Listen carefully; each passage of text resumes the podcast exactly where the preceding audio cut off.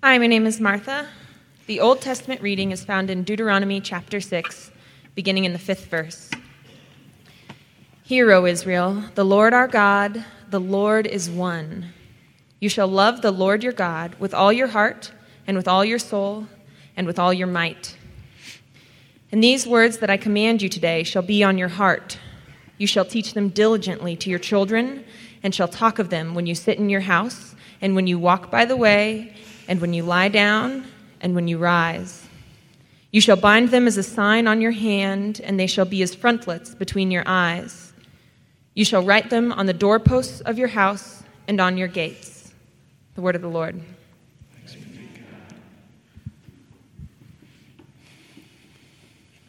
Hi, my name is Core.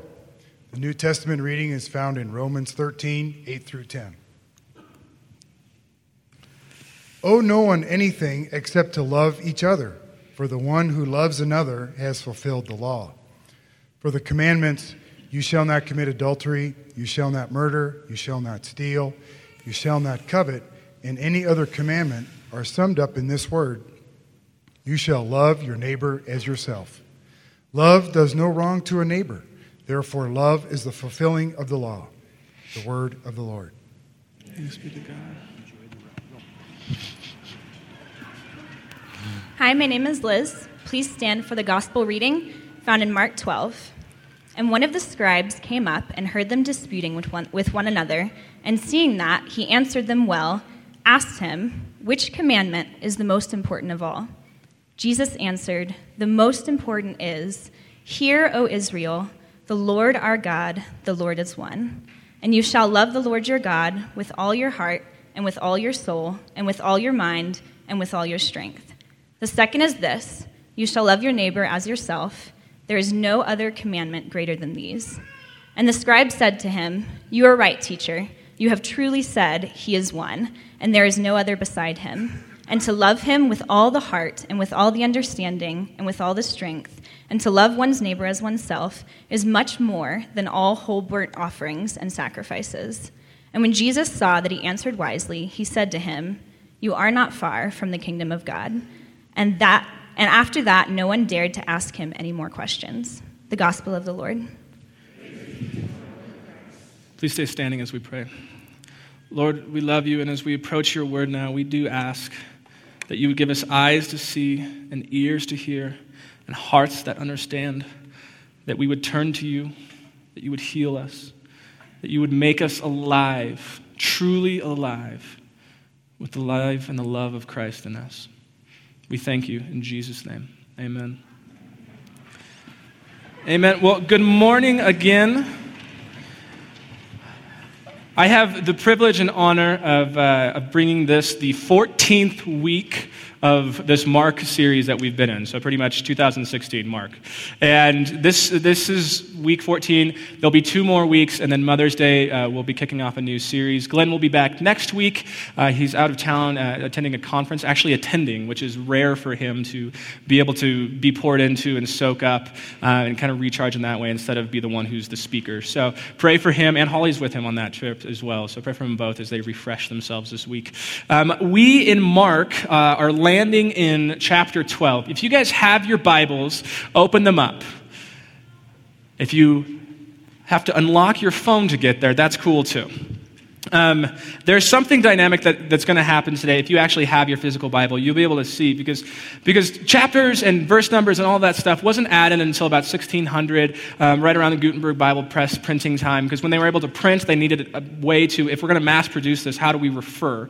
Um, if it's going to be for the common person, how do we make sure that there's a reference number? So, so sometimes the stories they get clustered a bit, a bit weird. So, for instance, in this chapter, um, the entire chapter of, of Mark 12 is one, one whole story, but that actually starts at the end of Mark chapter 11. So that chapter title can cut us off from where does the story start, where does it end, and kind of get us confused in that. So we're diving into Mark 12, which is actually going to start in Mark 11. It's going to end at the end of Mark 12. Um, and it's going to hinge, the, the entire story in this, the series of stories hinges on what is the most important commandment, which we heard as our gospel reading in this scribe who comes up.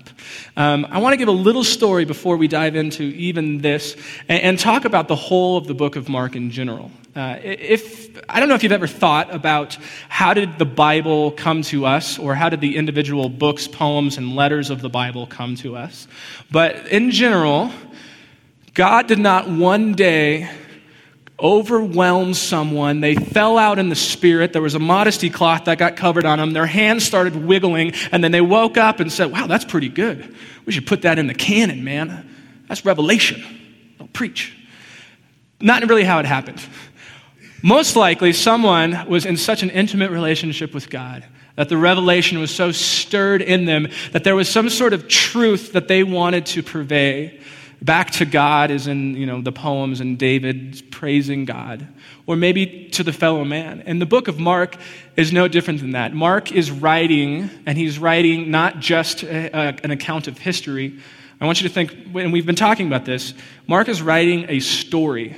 The same kind of story and action and plot and theme and character development, some of those things that you would expect from Lord of the Rings or the Harry Potters or whatever it is, you should be able to expect from the book of Mark or Matthew, Luke, Acts, all of those. They're, they're developing and they're picking parts of Jesus' life. So a real historical Jesus, real events, and they're picking parts of his life and what he said, and they're crafting a story that is then presented to us. And as part of it, that story should elicit a little, a little rise from us at certain points. And, and Mark is possibly the best example of this because when he talks, he talks so theatrically and so grandiosely that, you know, it's all of a sudden somebody gets healed or they rise from the dead, and then Jesus goes, Shh, don't tell anybody.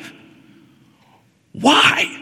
You just raised the dude from the dead and you don't want to say anything about it? You just cast out a demon and you, you don't want anybody to know what's going on. That's Mark's way of saying, I'm trying to get a rise out of you, the reader. What, what, am I trying to stir in you? What emotions are moted because I'm, I'm writing in this certain style of, shh, the silent gospel, don't tell anybody. Or when he says, immediately, you should be caught up. We've said it a number of times, probably 42 times.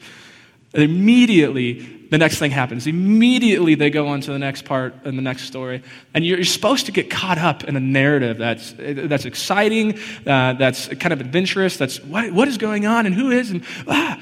So, within that context, Jesus is presented to us in the very beginning. Mark does not include the, the birth story. What he includes is a, a, number of themes that string through the entire book of Mark, and uh, themes such as Jesus shows up, John the Baptist, he gets baptized. And you hear the heavens open up and God say, This is my son with whom I am well pleased. If that didn't tee everybody off to what was going on, I, I like it seems as though like that, that was super clear. Like, what did you want a voice? Yeah, well, you got one. Are you still not sure of who this guy is? But something in the book of Mark, they keep on, he keeps on stringing out this theme of the authority of Jesus. And as it goes through, he's talking about the authority of Jesus um, as the Son of God, the, the power of God, the authority of Jesus, let's say, over demons and the demonic, the authority of Jesus over creation when he stills, uh, stills the storm, the authority of Jesus over sickness when he's, when he's healing the sick. So you're seeing this theme of authority on who Jesus really is being strung out through the whole book of Mark.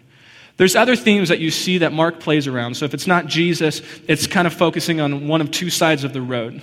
It's either kind of the religious Pharisees, or on the other side would be the disciples. And the disciples are the ones who are kind of getting it, and the religious Pharisees are the ones who are totally missing it. So those themes string through the entire book of Mark. And when it comes to the disciples, they're getting it, but it's like they're, they're still arriving. Because even if they're at the baptism and they hear the voice, they're still going, okay, but who's this guy actually? And then he calms the storm and they go, who is this guy? And it's continual revelation that Mark is stringing out. This is who Jesus is. This is what it means that he's the Son of God. This is what it means that he is God incarnate. And so they're getting it. The other part is the Pharisees who completely, they don't just miss it, they, they're actually hostile towards it. What, whatever this is that Jesus is showing up in the scene, whenever they're around, they're constantly sitting in the corners, watching what's going on, or, or coming and, and, and, pushing his authority. And they're going, all right, we got to figure out a way to kill this guy because he's stirring up a bunch of crazy mojo, and people are following him instead of us, and we just need to trap him. We need to trap him in what he's saying or what he's doing, because if we can do that, if we can figure out what heresy he's committing, then we can stone him and kill him. Okay, how do we do that? So the disciples who are getting it, the Pharisees, the religious who are resisting it, and Jesus who is continually being revealed as the Son of God. So, those are themes that run through the entire book of Mark. If you read it, you'll see Mark weave and navigate in and out of those themes. And so, we land in this chapter starting in 11, but then going through the end of 12, and we see it would almost be we should be able to expect kind of these things happening. And lo and behold, we do. Starting in 11, verse 27. And they came to Jerusalem, and as he was walking in the temple, the chief priests and the scribes and the elders came to him, and they said to him, By what authority are you doing these things? Or, who gave you this authority to do them? And so Jesus, the scene opens. What scene are we in? We're in this temple scene. We're in the book of Mark. We're in this narrative story revealing who Jesus is.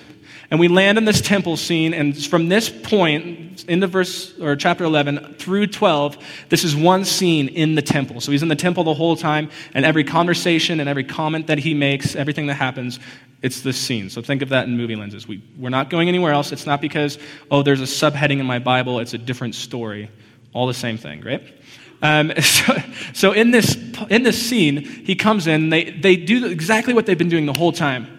What authority are you doing these things by? Like, what, what are you doing? And, and whose authority do you even have to do them? All right, okay, deal with you guys again, you Pharisees and scribes and Sadducees. Riddle me this John's baptism, was it from God or from man? They get on the side, oh, well, we're kind of afraid of the people because they really liked that guy. So it can't be from God, but we don't really agree, so we can't say from man. Um, hey, we don't know. All right, great. Well, I'm not going to tell you by which authority I'm doing these things. Then, so that's the opening of the scene, them challenging his authority. It carries on from there, and the first eight ish chapters of Mark, the first half, focus on the first three years of Jesus' life. They are events that are strung out in a very kind of open time frame. The last half of Mark really focuses, let's say for number's sake, on the last three weeks of his life. So they go from the first half, kind of establishing who he is, to last, and he's changing the perspective, condensing the time frame, and he starts turning the focus towards the crucifixion, his death, resurrection, and kind of the age and the world to come. And Glenn will talk a lot about that next week because that's what 13 tackles, Mark 13. And so we're in the midst of this, and they're coming and they're challenging his authority. He tells them a great answer. They go, okay, we, we don't know. And so then he starts going, okay, great, I got the floor, perfect. Guess what? Let me tell you a parable of a tenant, and his, he hires a bunch of guys, and they're abusive, and they're not doing what they're supposed to. So I send a messenger, and I send a messenger, and they keep beating him up, and I say, well, finally, I'm going to send my son, for surely they'll respect him, and they'll see him, and they go, well, if we kill him, then we can take the, the, the, vineyard. So let's go ahead and kill him. Um, and he, he starts, it's the same thing. You're, you're tracking with me. He's turning the focus towards what authority and the end times, what is to come. I'm going to be crucified, is what Jesus is saying. And he starts seeding that picture in and, and turning the camera towards those things. He shows up on scene, they challenge his authority. He forecasts uh, his crucifixion. And then there's three stories, and really kind of a fourth back to back, to back, to back, in which they are coming to him and as individual groups challenging Jesus in some way. Again, trying to trap him. So the first one is the Pharisees, and they come, they say, Taxes. Who should we give this money to? Should we give it to God because it's God's, or should we give it to Caesar because really should we recognize the human institution and pay taxes? And Jesus in his wisdom, takes a coin, and says, hey, Whose picture is this? Caesar's. Well, give to Caesar what is Caesar's, and give to God what is God's. Recognizing both, yes, there are taxes, and yes, there is God, and, and there's parts of both of them, but I'm not going to blaspheme for the sake. I'm going to honor God in all of it. So, Pharisees is great. Next, throws a smack down a little bit.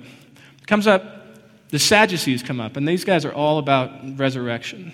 Jesus, there was a guy and a girl, and they got married, and the guy died. And so the brother married her, and he died, and the next brother married, and they keep on going.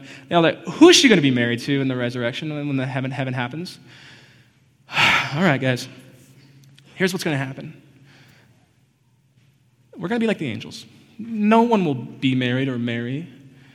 Let me tell you straight what it's going to be like. Again, setting straight the truth of God and getting out of these traps. And these groups it's, first it's the Pharisees with taxes, then it's the Sadducees with, with resurrection. They keep trying to trap him or trying to catch him in some fall point, but he, he, he gets out of them. And so then we see this next scene, and this is where we're going to land for the, the big chunk of today. Because instead of a group coming and fully challenging Jesus, there is a single scribe hanging out in the temple that day, going about his business, doing his scribal duties, I'm sure, whatever that looked like. And he's overhearing all of this argument. And they're arguing and they're arguing, and Jesus is answering so well that this scribe is stirred. Not as the, these scribes came and challenged the authority of Jesus, but Mark sets this story up to be different because it's a scribe who heard that Jesus had answered well, came to him and asked the question Teacher, what is the greatest commandment? What is the most important command? Which one? And you get this sense that Mark is saying the authority is being pressed, the authority is being pressed, but the, there's, there's one guy who has this earnest heart to say, I know my job. I know what we believe. Yeah, the Pharisees, they're all about the political arena, and the Sadducees, they're all about the resurrection and the age to come. And me, scribes, we're supposed to be all about the law. But you're doing such an amazing job of answering all these questions. I see I see the truth in what you're saying, and I would love to hear what you have to say about which one of these is the greatest command, the most important command. For this scribe, there was, there's over 600 and something commands in the Levitical law in the Old Testament. All these do's and don't do's, right? And he's basically coming and saying, I know all 600 and something of them. Which one's the most important? Jesus responds. The most important is Hear, O Israel, the Lord our God, the Lord is one. And you shall love the Lord your God with all your heart, with all your soul, with all your mind, with all your strength. Second is this you shall love your neighbor as yourself. There's no greater command than these. So the scribe comes and asks the most important command Jesus, ready, go. I want to ask the scribe kind of two questions right now. I can't, so I'll fill in his answers for you. First, what does he mean by command? What, what is the point and the purpose? Where do these commands come from? And I think even as we're looking at the story of Mark and seeing that there's themes that are stretched across it, we have to look also that Mark is set into the context of the biblical narrative as a whole. And what happens in the beginning is that Adam and Eve are in perfect relationship with God. Per- there's flourishing of life. The work is getting done, and he's not even sweating it. It's great. And then they disobey. They had like a couple commands. You can eat anything except for that. Good luck. Duh, we missed it. They ate it. They get kicked out. They have to work hard. A couple other things happen. We get to Abraham, Isaac, Jacob. They go down to Egypt. They multiply like crazy. We get to Exodus. Moses leads them out of slavery. And it's in the desert that they're given the commandments of God. The, the, the, you know, Numbers, Leviticus, Deuteronomy, all of those are coming through Moses in that time and state. It's after these people of God have already been established as the people of God. So there's relationship there that these commands are given. And I want to assert that the commandments are given to lead the people back to the flourishing of life that was intended from the beginning. That something happened when Adam and Eve disobeyed and said, If you eat this, you will surely die. Basically, life will start to shrivel or wither or diminish because of your disobedience. Now, there's cause and effects, but it all is wrapped up in just don't, just listen to my, my command. Don't, don't do it. And so, for the people of God, they come into the desert and they're given these, these extensive, extensive commands. But I want to suggest today that the commandments are, are less intended for the sake of just obey because I told you to, and more so out of a heart that God has for us of love that says, I want the best for you, I want life to abound for you. These are the ways that will lead you to life and life in abundance. And so he gives all these commands, and I just want to take a moment to go through what I'm really talking about with the flourishing life that comes from commands, obedience to commands of God. Uh, first one, Sabbath. Think of a Sabbath rest. Is the command for the sake that we just obey God and take it, fine, I won't work today, which a lot of us fail at, right? Let's work on this one. Because really, what happens in a Sabbath rest is that it is for the benefit, for the flourishing of life of ourselves, for the renewing of our minds, for the rest of our bodies, for the rest of our trying to have to frantically go about and expend energy. And God's saying, no, no, no, no. You, you, the way that you're created, you need times of rest. You need a rhythm of rest. When you rest, your creativity will come back and surge. It will be replenished just by, just by resting. When you rest, your strength will come back. Every night we sleep. And every morning we wake up a little clearer in our minds, a little stronger in our bodies. And he's saying, not just at night, but also a whole day, I want you to rest. Man was not made for the Sabbath as though it's just a law to obey, but the Sabbath for man, because I want the flourishing of life and of rest in you. And therefore, would you, would you obey this command? Obey it. It's for you. Another example the land was supposed to rest every seventh year. So they would work the land, they would grow produce, they would, they would harvest and cultivate. And then they were supposed to do that for six years. And on the seventh year, they're supposed to give the land a break. Why? So that the flourishing of life for the land could have time to regroup, that the soil could replenish, that any toxins could wash away, so that life could return. Hey, don't harvest. What happens when they didn't obey? The land grew weary, it dried out, the nourishment wasn't there anymore, and the harvest didn't do as good. Ceremonial cleansing of dishes. Again, the commands are supposed to bring us back to a flourishing of life. Why would like washing my cup bring me about life? Well, 6,000 years later, we know about germs. Hence our conveniently located hand sanitizer when we serve communion, right? We know about germs, but back then they're saying, God's saying, hey, obey this commandment. Cleanse your, your cups and your plates in these way. Why? Because life will flourish because the germs will be cleaned from it. Jubilee years, forgiveness of debts. This is the flourishing of economic life. I, I care about you. I care about your health. I care about the land. Guess what? I'm, all, I'm, in, I'm in everything. I care about your, your economic status, your life in that way. Every 50th year, forgive debts.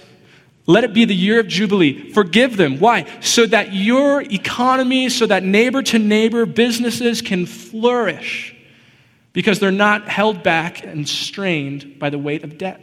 You will advance farther in the forgiveness than you will if you hold on to it. Forgive debt every 50 years. It's a commandment. And then there's other things. Don't eat pork. Why? Well, it's, I mean, it's pretty good, I guess, but maybe it's not as nutritionally beneficial as some of the other meats that they were eating the things that were ceremonially clean versus unclean. Uh, you can get into commandments like forgive your neighbor. Why? Is there something that happens inside? Is life,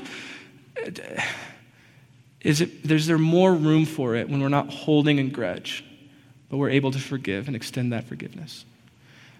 So, when, when Jesus is answering this question, what is the most important command? I want to I wanna challenge us to think that when we hear command, it is not the school taskmaster God over us, but it's the God who so loves us and created us and is bringing us back and into his redemptive work that he's saying, I want flourishing life in you, and that's the way that my commands lead you in. Commandments that lead us in the way of life. Perfect. The second part of it, not just what is what is a command, but what does it mean that it's the most important of all the commands? James Edwards, in his uh, commentary on Mark, says it this way The sense of this question is thus not which is the most important commandment, but rather which commandment supersedes everything and is incumbent on all humanity, including Gentiles. Basically, the scribe is saying, I, I, I, got this thing. I know all of the commandments.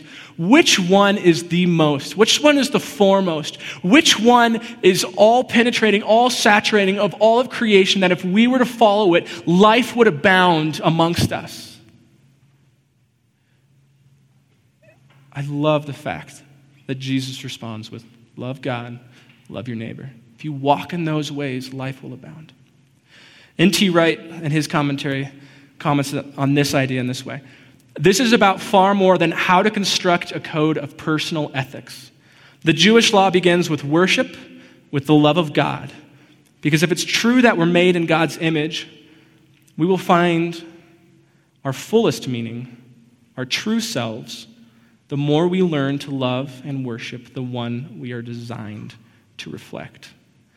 Our fullest meaning, our truest selves, the more that we worship, that we love God and love our neighbor. So, how do these commandments bring us about to the life of God?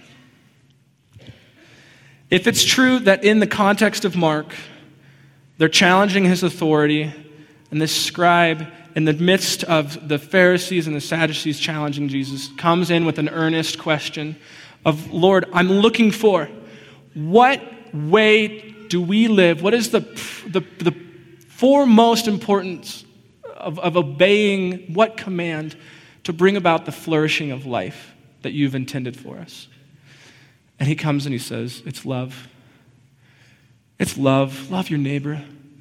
Love God first. Love. Because there's something about our human position that either wants to detach from the love of God for myriad of reasons, or to, to turn inward and protect and detach from the people around us.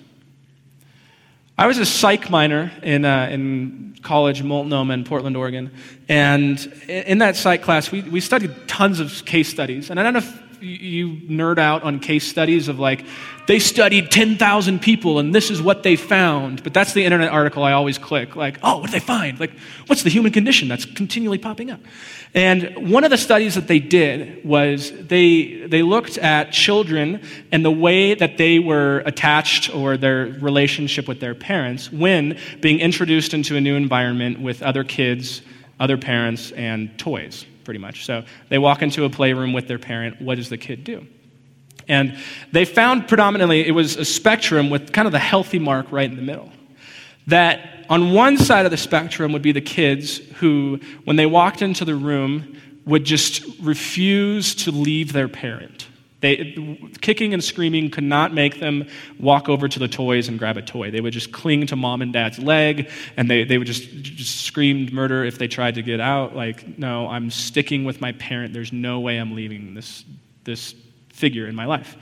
The other side, the opposite side of the spectrum, was the kids who, when they walked into the room, literally like had no basically re- recollection that their parents even existed. And they walk in and they're, toys! Ah! And they would just go and play. And while they were playing, there wasn't even this, I wonder where my parent is. There was, there was a total kind of detachment of that relationship once there's something else set in front of them. And what the psychologists and studies found was that the healthiest children, those with the, the, most, uh, the most emotional health and capacity to be able to feel, to feel well, to respond well, that were, they were in themselves the most whole of these children were the ones that walked into the room and they didn't cling to their parent and they didn't run from their parent, but they walked into the room and they recognized that their parent was kind of their home base.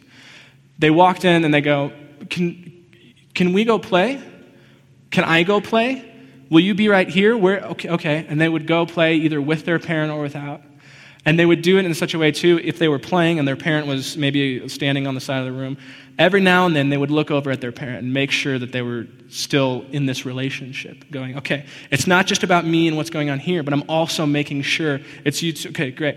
And I, my little son, William, I, your parents probably get this. I don't know how, like, it's a game apparently, and I think it's really cute. But he will be playing with two blocks, banging them together like crazy, and then it'll be silent and he's just staring at you, waiting for you to stare back. And I'm sitting there doing something, maybe cooking dinner or whatever, and it just goes silent. And then if you don't look, he'll start going, heh, heh. And you look over him, and he kind of like he gets this really pleased, like, ha, and then like he'll go back to playing with his blocks. And he will play that game for seriously like half an hour, an hour long. Just he's fine playing, but he wants to make sure that you know that he knows that you know that you're all like in this thing together, right? Like me, you, great, we got it. That's not the perfect story one to one, but I want to say a lot of us, we fall in error maybe of clinging to God to the, to the detriment of human relationships. Maybe something happened at some point. We were vulnerable and we got burned or hurt deeply, or there's a tough spot that we're working through with somebody.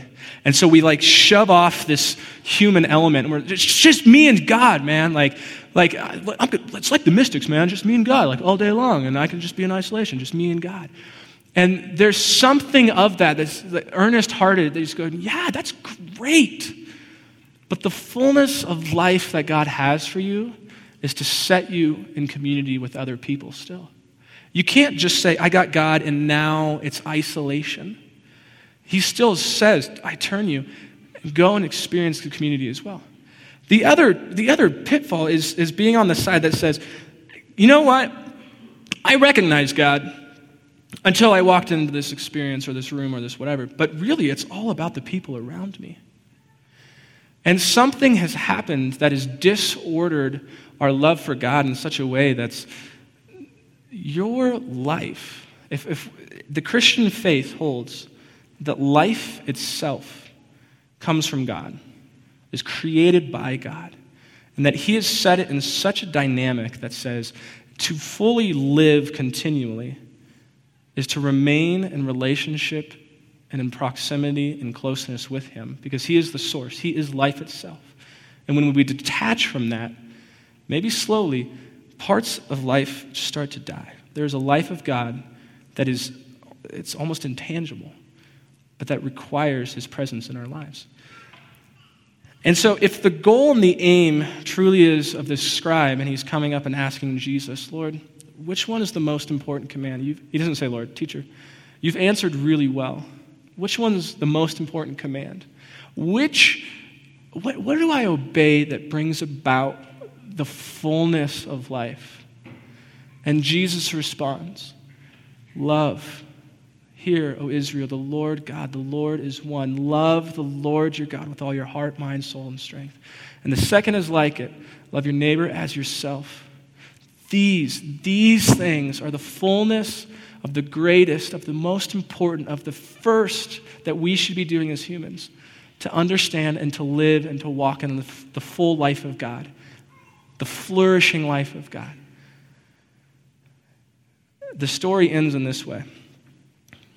The scribe, I, I, don't know if this is cheeky of the scribe. I don't know if you guys even use the word cheeky, but I, I feel in this moment he's kind of cheeky because the Lord answers, and then the scribe answers, Truly, you have answered well. Like he's, he's giving Jesus like a little fist bump, like, Well done. I totally agree. And repeats back to him what he just said and said, All this is, is greater than burnt sacrifices and offerings. Which, for a scribe who's spending his time in the temple, he's, and there's, the scene is in the temple, they're coming against the temple worship, saying, Really, the, the best you can do is to come and to bring your sacrifices and your offerings. And Jesus is saying, the, the law of the Lord is kind of that N.T. Wright quote. It, it, it, first and foremost, it's always love love of God, love of neighbor. The rest of it falls in line after that. And so the scribe says, Hey, good job. And responds back with the same and says that. And then Jesus says back to him, and when Jesus saw that, he answered wisely. He said to him, You are not far from the kingdom of God. I think it's, it's, it's so unique in this situation that it's a single scribe with a good heart just going, Lord, earnestly I'm asking this question. Teacher, earnestly asking this question. And they have this discourse back and forth. They pat each other on the back. Good answer, good answer. And at the end of that, Jesus is still telling them, You're not far. You're pretty close. Like, you're, you're really close. And I want to suggest That in the midst of, yes, there is an element of loving God, and yes, there is an element of loving others, one of, if not the thing, that truly unlocks that life of God in our lives is a recognition and confession of who Jesus is. The book of Mark, front to back, is spent setting up this is Jesus. With what authority are you doing these things? My authority is that I'm God. The voice opens up, and he's, miracles, signs, wonders, all of it. This is God, this is God, this is God. This is the way to the Father. This is the one who has come to say, I have, I have come that you might have life and have it in abundance. And still the scribe is standing before that man, God, Jesus, and going, you're right. It is love. It's love of God. It's, it's, it's love of man. You're right. You're not far from the kingdom. And maybe the point that he's missing in that last is recognizing and confessing that Jesus is God. Peter has just done it two chapters prior. But who do you say? You are the Christ, the Son of the living God. The centurion at the cross after Jesus is crucified. Surely this was the Son of God. There is this theme through Mark, and he's going, You're so close. You got it. But so much of my life now hinges on your, your, your faithful witness and declaration and confession that Jesus is the Son of God, that Jesus is the way to the Father, that Jesus is the life of God come down, that Jesus is the one that, yes, the commandments will get us so far, but it's by faith that you will be saved that eternal life is dependent upon our, our recognition and our confession that Jesus is the life of God. We get to come to this table now and to partake in this again. And if, if you could, I, I just want to lead you through just a moment with the Lord. So if you could just close your eyes with me. And I think us too are often like the scribe. We're so good hearted. We're so in love with God and we're in love with what God's doing. And, and, and man, I love my neighbor and my family and my friends. And there's some part of us, maybe not the full, maybe we've confessed Jesus, but there's some part of us that God's saying, Your confession, just Speak it out. You need me. That I, I am the fullness, I'm the flourishing of life. And just confess you can't do this marriage thing without me. If you really want the fullness of life from your marriage, it requires my presence and my gospel intertwined with it. Or there's this part that says, Lord, I'm really great except for all of these grudges that I've held for so long. And God's going, Yeah, you love me and you love others. Confess forgiveness. Let the flourishing life come in because of your confession. Let it go. You're being, you're being suffocated in certain parts of your life because of unforgiveness. Life is not abounding, it's being suffocated. Confess, let it go, let the fullness come back. And maybe it's that we just are so close, but we've never recognized Jesus for who he is and the authority that he is over us. That he is the authority over life and death. He's the authority that redeems us that takes away the sin of the world. And it's just that confession God, I've always kind of loved you, but I've never confessed that Jesus is the way to your fullness of life. So, Lord, we come today desiring earnestly, like this scribe, your life in us, your life to abound. We want to walk in the way of life that Jesus, you are the way of life. And we come to confess that we need you. We need your instruction. We need your guidance to be able to do this well. We want you, Lord. And we recognize, Jesus, that you are the Son of the living God. and that you're one step away. You're right there, you're right in front of us, and that we need you and your cleansing and your empowering and your forgiveness and your graciousness, your mercies. We need these for the flourishing life. And that you yourself, you are the flourishing life of God. The fullness of God was pleased to dwell in him. So we confess you today.